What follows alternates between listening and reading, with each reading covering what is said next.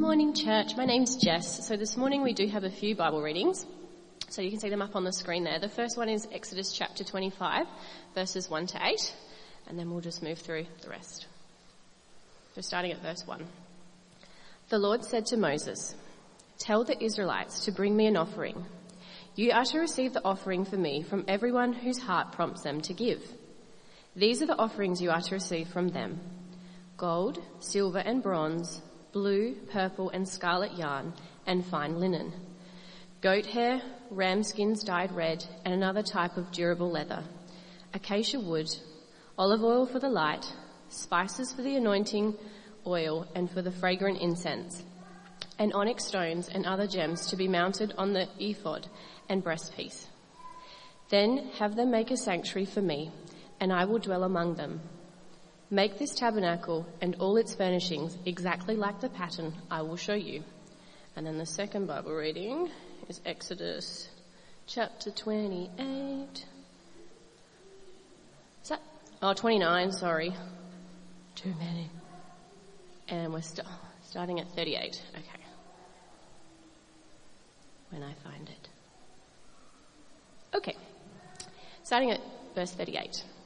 This is what you are to offer on the altar regularly each day. Two lambs a year old. Offer one in the morning and the other at twilight. With the first lamb, offer a tenth of an ephah of the finest flour mixed with a quarter of a hin of oil from pressed olives, and a quarter of a hin of wines as a drink offering. Yep, keep going, good.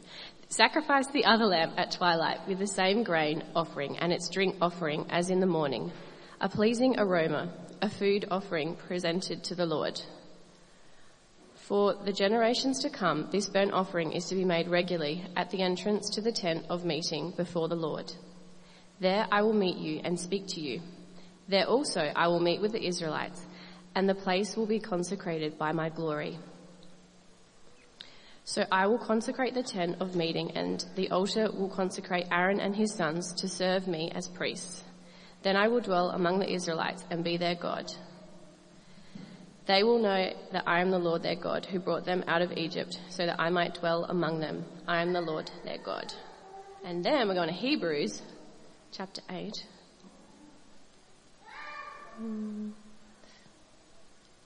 Reading verses 1, starting at verse 1. So Hebrews chapter 8 verse 1. Now the main point of what we are saying is this. We have such a high priest who sat down at the right hand of the throne of the majesty in heaven and who serves in the sanctuary, the true tabernacle set up by the Lord, not by a mere human being. Every high priest is appointed to offer both gifts and sacrifices, and so it was necessary for this one also to have something to offer. If he were on earth, he would not be a priest, for there are already priests who offer the gifts prescribed by the law. They serve at a sanctuary that is a copy and shadow of what is in heaven. This is why Moses was warned when he was about to build the tabernacle. See to it that you make everything according to the pattern shown on the mountain. But in fact, the ministry Jesus has received is as superior to theirs as the covenant of which he is mediator is superior to the old one, since the new covenant is established on better promises. Okay, good morning everyone. I just take in now how wide the view is that I've got to turn my head around to see everybody. If you want, there is an outline um, for talk this morning um, on the hub. If you want to connect to the hub, you'll see the full outline. Although I'll be revealing sections of it, hopefully as I go. Since we've had just a little bit of a glitch this morning, which we seem to have overcome now, which is good. Well, as you heard earlier from what uh, Naomi said, we deal today with a section of uh, six fairly long chapters in um, in Exodus, chapters 25 to 31, that really are so far from our experience as uh, Christians today, our experience of God and how we're to live for Him, that we might be tempted simply to write them off. You know, it's one of those parts of Scripture that are sort of quaint and uh, pretty irrelevant for us. But I think that would be a grave mistake. In, in these chapters, and also there's another five in chapters 35 to 40, which uh, Luke will deal with in a, a couple of weeks, that you'll find repeat a lot of the material in this section as well. I think is some of the most important chapters in the book of Exodus. If not, really, in the whole Old Testament. The sheer amount of space, you see, that the author devotes uh, to the theme of these chapters, it really is 13 chapters in all if you count 35 to 40 as well, or to indicate to us how critical the author thinks these chapters are. For in these chapters we begin to see the beginnings of God's ultimate plan for humanity. A plan for God to make for himself what I've called, as you can see in the heading there today, a meeting place for God with his people. Now let me take a moment just to review where we're up to. God has brought the Israelites out of Egypt, as we've seen, in a mighty way. They crossed the Red Sea miraculously and in the process destroyed the Egyptian army. The Israelites have now journeyed to Mount Sinai, uh, where God has put before them his covenant law and, uh, and how they are to live as his people. So God has rescued them, saved them, um, given them the law which is meant which was always meant, of course, to be a blessing uh, for their life as God's people. But God has done all this for a greater purpose. And that purpose is so that he could dwell among his people. That is God's ultimate aim. To form a people he can meet with and dwell with forever. Remember when God first created Adam and Eve in Genesis uh, 1 to 3? And uh, in chapter 3 verse 8, the relationship was described as God walking around in the cool of the garden with Adam and Eve. But their disobedience separated them from God and set humanity on a course of rebellion and separation that would lead God to form a plan a recreation, you might say, or a new creation, where he might again dwell among his people, the people he created. That begins right here, friends. First of all, with the building of the tabernacle. You might, if you uh, have got a Bible, scriptures open, turn to that first reading we have in chapter 25, verses 1 to 8. God requires various kinds of offerings from the people, all sorts of different materials. There are metals, gold, silver, bronze, types of yarn, animal skins, oils, stones, and gems. Presumably, um, these were among the things that they took from the Egyptians when they came out. If you remember the story, they were told that they could get anything they liked from the Egyptians, they give them to them. This is probably where all these things came from. And then we see the purpose of these um, offerings in verse 8. God says, then have them make a sanctuary for me, and I will dwell among them. Make this tabernacle and all its furnishings exactly like the pattern I will show you. And so from here, through to the end of chapter 31, uh, we have very detailed instructions given by God using these materials for the building of the tabernacle. But its purpose is clear, so that God may dwell among and meet with his people. Now, this is emphatically sort of uh, confirmed, if you like, by the alternate name that's given to the tab- tabernacle, and that is the tent of meeting. This, this name first occurs in chapter 27, in verse 21. Um, and then the tabernacle is referred to mostly in this name, some 30 times in the rest of the book of Exodus. It's referred to as the tent uh, of meeting. A place where God can dwell and meet with his people.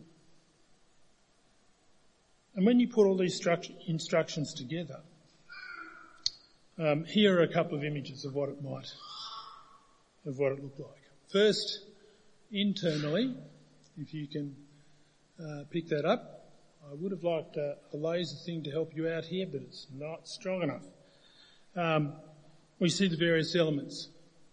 So uh, the purpley thing in the middle is the tabernacle, and it has two areas. There's the holy place. What is that on the left hand side here? Holy place on the left, um, where the Ark of the Covenant was, that contained the, the uh, tablets of the law, etc. And then there's what was called, sorry, the Holy of Holies, and then what's called the Holy Place, which the priests only were able to go into. And um, there are various things there that you can see pointed to an altar of incense, table of showbread, etc., lampstand. And then outside there was a big curtain that covered, that was um, what you called the courtyard, that was around the whole thing. And that was where you had the altar burnt offerings, where um, animals would be sacrificed, etc., and other things. And uh, the people could come into the courtyard, but they couldn't come into the tabernacle itself, the holy place and the holy of holies. If you're looking from outside, this is what it might have looked like. Um, if you read through, you'll find that the outer perimeter had to be in white materials, hence why it's drawn like that. Uh, so that's just to give you an indication, if you read through, of its surrounds. Now, I just want to go back for a minute and just, um, uh, you might have noticed that when I put up um, the tabernacle, I had the word temple uh, in brackets. That's because the temple was later built by King Solomon, was really just essentially a permanent copy of the tabernacle. This tabernacle, as you can see, um, was something that went with Israel. They're still in the wilderness, they're still heading to the promised land. They had to pack up their gear and move every now and then. And so the tabernacle needed to be packed up. And so it was mobile and went with them. But once they got into the promised land, of course, then they were settled. And then it ended up that they built a permanent fixture, the temple which was built by uh, King Solomon. But if you read about that, you'll find it was basically set in exactly the same pattern as the tabernacle, just bigger and more glorious in many ways because it could be permanent. So if we ask the question, if I just go back for a second and ask the question, um, why then all these various elements? God was very specific. It had to be exactly as he said. Moses had to build exactly as he said. And why all these elements? Why did they have to be? Why did it have to be this way for God to dwell among them? Well, there's a big problem, of course, that we know about. And that is the problem of how a holy God can dwell with humanity. Because it's the problem of human sin. How could God in all his purity, holiness and glory dwell with rebellious, sinful humanity. These arrangements that we see here remind us, you see, of the problem. While God's aim is to dwell with his people, the people at this stage can't enter the tabernacle. Rather, if you read through the chapters, you'll find that it's the priests who represent the people in the tabernacle. Chapter 29 deals with the consecration of the priests. That's why I had part of it read. Aaron and his sons are to be ordained as priests. Only they can enter the holy place. The people can come to the courtyard with their sacrifices, but they give them to the priests who offer them as burnt offerings for to cover sins committed. The second reading um, from chapter 29 verses 44, 46 says this. So I will consecrate the tent of meeting and the altar and will sacrifice Aaron, sorry, will consecrate, not sacrifice, consecrate Aaron and his sons to serve as priests. Then I will dwell among the Israelites and be their God. They will know that I am the Lord their God who brought them out of Egypt so that I might dwell among them and that I am the Lord their God. Note again the purpose stated of God dwelling with his people, that they may know all that God had done for them. Now, having said all this, however, it's still a long way from us, isn't it? A long way from our context today. So what purpose have they for us today? Well, I think to use a phrase from the apostle Paul that he was to use sometimes, much in every way. Because friends, unless we ponder over the supreme barrier that existed between God and sinful human beings, we simply will not properly grasp or appreciate the magnitude of what God has done in Jesus. As we read these chapters and go, this is incredibly hard. God has to put in place incredibly detailed stuff just to dwell with his people. We won't actually appreciate how incredible it is what God has done in the person of Jesus. You see, the tabernacle and later its permanent fixture, the temple, was only the shadow for the reality that was to come in the person of God's one and only Son. It was in the incarnation of God's Son that God came to dwell on earth in a way so much greater than ever before. With the tabernacle where the Israelites were camped, a cloud symbolizing God's presence would descend over the tabernacle to indicate that he was there, he was always there among his people until they moved. But in Jesus, God actually descended in human form to dwell on earth. In the Gospel of John in chapter 1 verse 14 we read these very familiar words. The Word became flesh and made his dwelling among us. We have seen his glory, the glory of the one and only Son, who came from the Father, full of grace and truth. Now what's not necessarily obvious from the English is that the Greek word here for dwelling is the exact equivalent of the Hebrew word used for tabernacle. In using such language, John is actually recalling the tabernacle and its fulfillment in Jesus. He's actually saying that Jesus tabernacled among us on earth. You see, God's intention to make a permanent dwelling place among his people is fulfilled in the incarnation of his son. For as Jesus was later to say, if you've seen me, you've actually seen the Father. And if you say, well, how was God able to do this given the problems evident in the tabernacle with his holiness and our sinfulness? Then the answer is that the tabernacle priesthood also found its fulfillment in the high priesthood of Jesus. You see, Jesus is our high priest in heaven forever. And that brings me to the third reading that I had read today, Hebrews chapter 8. You see, at present, even today, a high priest is still necessary. God is holy and we still suffer, even though we're his, from the stain of sin. But whereas with the tabernacle, the high priest made sacrifice for sin in the Holy of Holies once a year, and that was a never ending process, Jesus has made a once only sacrifice of himself that covers sin for all time. As such, Hebrews 8 says, now the main point of what we're saying is this. We do have such a high priest who sat down at the right hand of the throne of majesty in heaven, who serves in the sanctuary, the true tabernacle, set up by the Lord and not by mere human being. You see, the, true, the true dwelling of God is in heaven.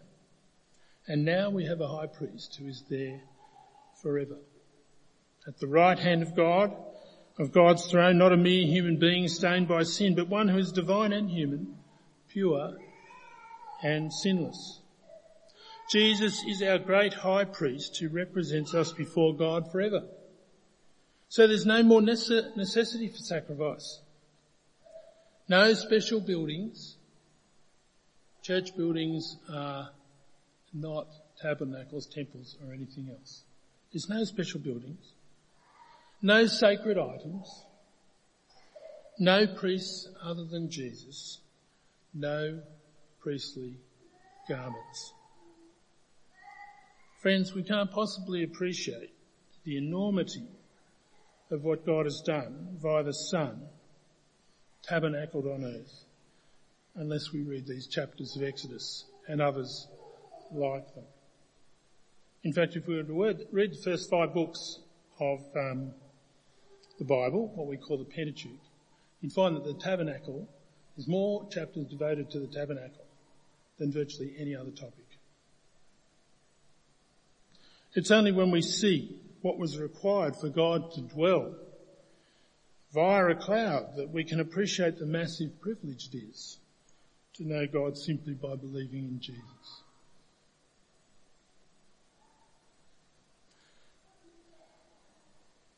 Now this week in our community group, community group that meets um, at my place, um, as we were pondering over the chapters on the law, one of our members reflected on uh, the realization of how incredible it is that the God of the whole universe loves me.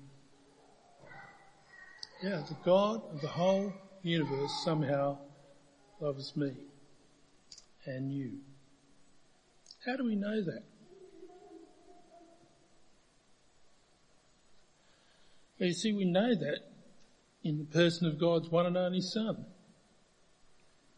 who tabernacled with us on earth and now sits and represents us as our, as high priest at the right hand of God in heaven himself. But you might ask, well what about now? Where is God's dwelling with his people now? Jesus is in heaven. And that brings us, I think, to the third aspect of God's plan to dwell with his people. And that is through the presence of the Holy Spirit. It really is just an extension of Jesus' ministry until he returns again in triumph. Though physically in heaven, Jesus has sent his spirit to make God's dwelling in the closest way among his people. The New Testament speaks of this both collectively and individually. Collectively, God dwells with his people through the Holy Spirit in the gathered church, right here today. We meet here this morning as a gathering of God's people and he is amongst us through his Spirit.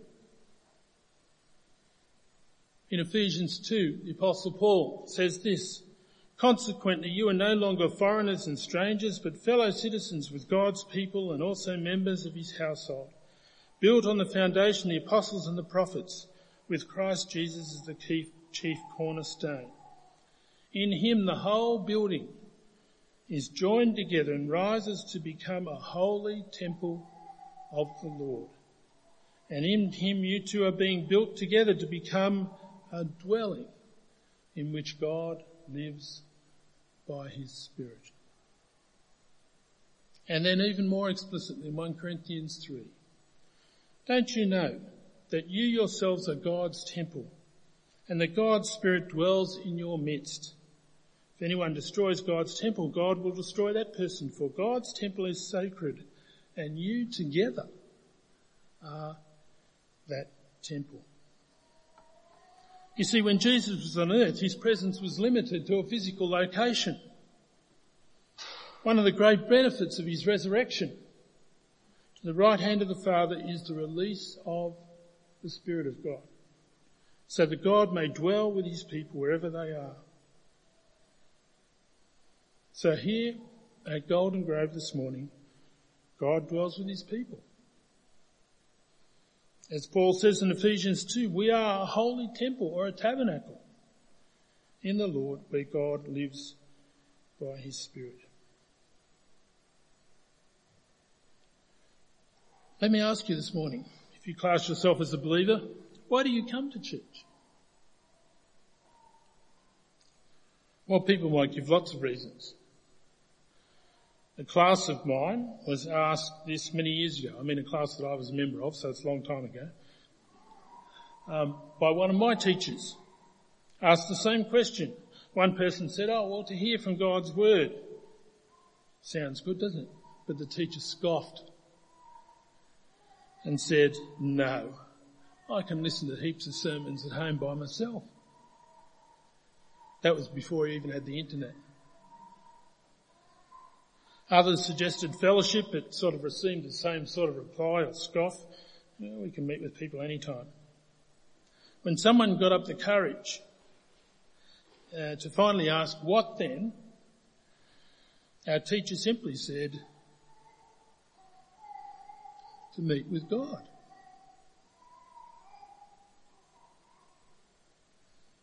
The God who loves to dwell in the midst of his people. You see friends, when we meet here, Sunday by Sunday, we're actually declaring who we are and who God is. To meet together is to make a declaration that we belong to God's people. And the God we serve is a God who loves and longs to dwell with his people. He is not far off. As the famous Bette Midler song says, watching from a distance. But is right here, dwelling by his Spirit in the midst of his people. We meet with God today in the faces of one another. And yes, because this is what we're doing, we do hear from God's word, we do respond in prayer. We do, thankfully now, sing in praise as well. And we do encourage each other in our walk with God to continue to live for Him. You see, the reason for going to church is that it is simply a part of our very DNA as Christian believers. One of the most disappointing things about church life in Australia today is that the research tells us that many Christians regard coming to church once a month as regular attendance. Now, in saying this, my aim is not to get at anybody here or not here.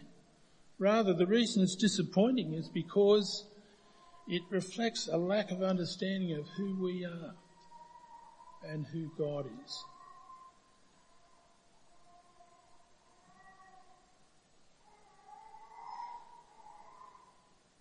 And one of the most interesting things about this section of, of, Exodus is if you went to chapter 31, you would see that it ends with a whole section on keeping the Sabbath. Or the Sabbaths. One day in seven. The purpose is given in 31:13 so that you may know that I am the Lord who makes you holy.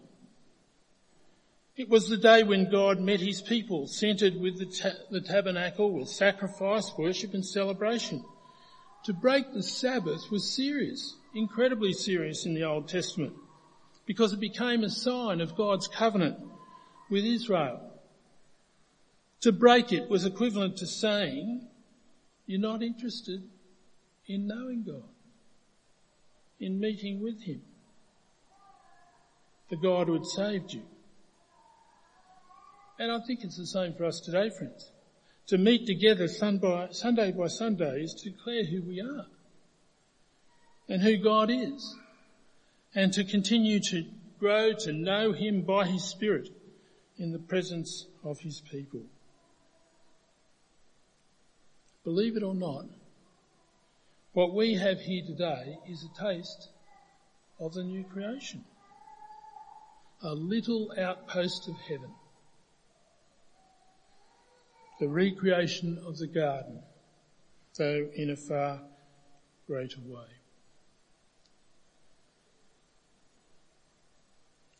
But there's still one more way the New Testament teaches us of God's dwelling with his people. And that is in the very body of every believer. To go back to the Gospel of John, in John chapter 2, Jesus goes to the temple and you remember what he does, it's like a marketplace and he clears it out because that's the wrong way God meant to, for his um, temple to be used. It's meant to meet with God and pray. And Jesus spoke of his own body as the temple of God. After clearing the temple, Jesus asked, he was asked by the Jews by what authority he did this. And his reply is in verse 19. Destroy this temple and I will raise it again in three days. The Jews, of course, thought he was speaking about the literal temple and wondered how he could rebuild it in three days. It had taken them 40 years to do it. But John said, John notes that he spoke about his body. And once he was resurrected, the disciples understood this and knew what he meant. That Jesus' body was the temple and dwelling place of God, I don't think it's hard to see. But just as after his resurrection, the giving in the Spirit creates a temple in the gathered church, it also creates a temple in the body of every believer.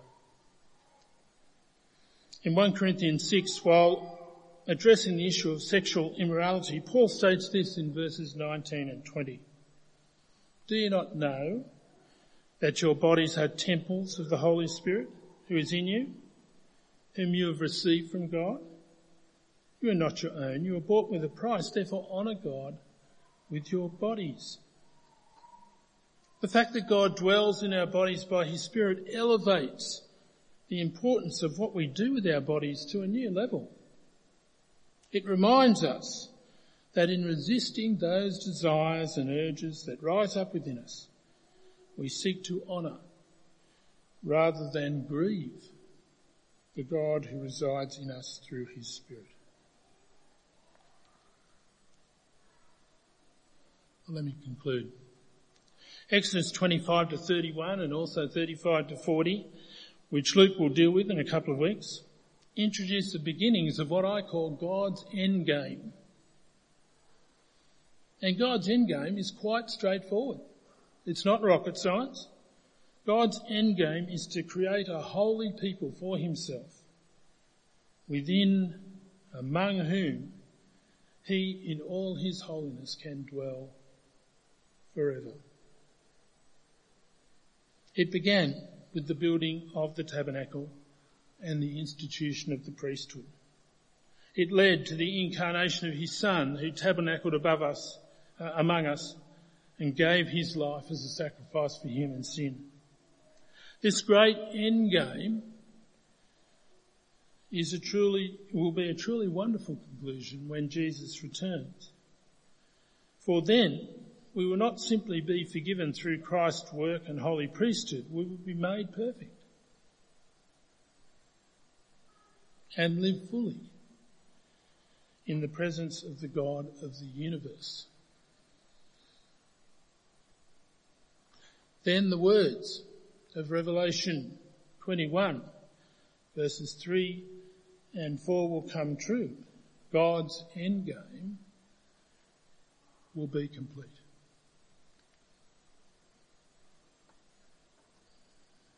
And I heard a loud voice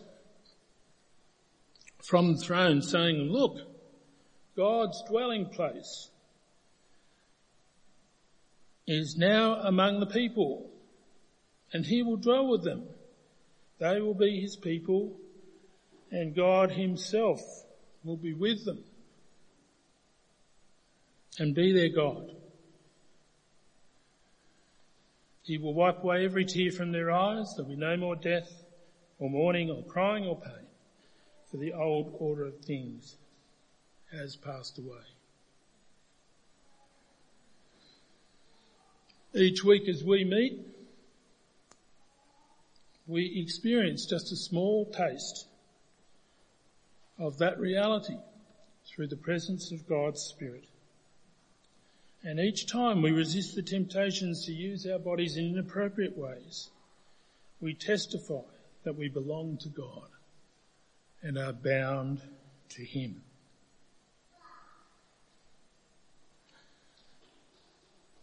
May that be always the way we think about our meetings here week by week. And may he strengthen us always to honour him with our bodies. Let's pray.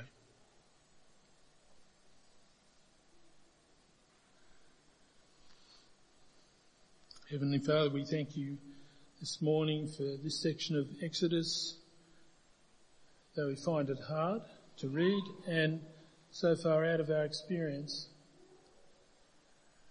But we thank you that way back then you began a plan to bring us to where we are today, that we really live on the privileged side of the Lord Jesus Christ, who tabernacled among us. We thank you, Lord, that we have the privilege of you dwelling among us by your Spirit here today and in us, each one who belong to you. We pray that we may reflect on that each week we come and that when tempted to use our bodies in inappropriate ways, we might remember that the Holy Spirit lives in us. Strengthen us, we pray, as we look forward to that wonderful day when Jesus will return and we will be perfected and live with you forever. And we ask it in Jesus' name. Amen.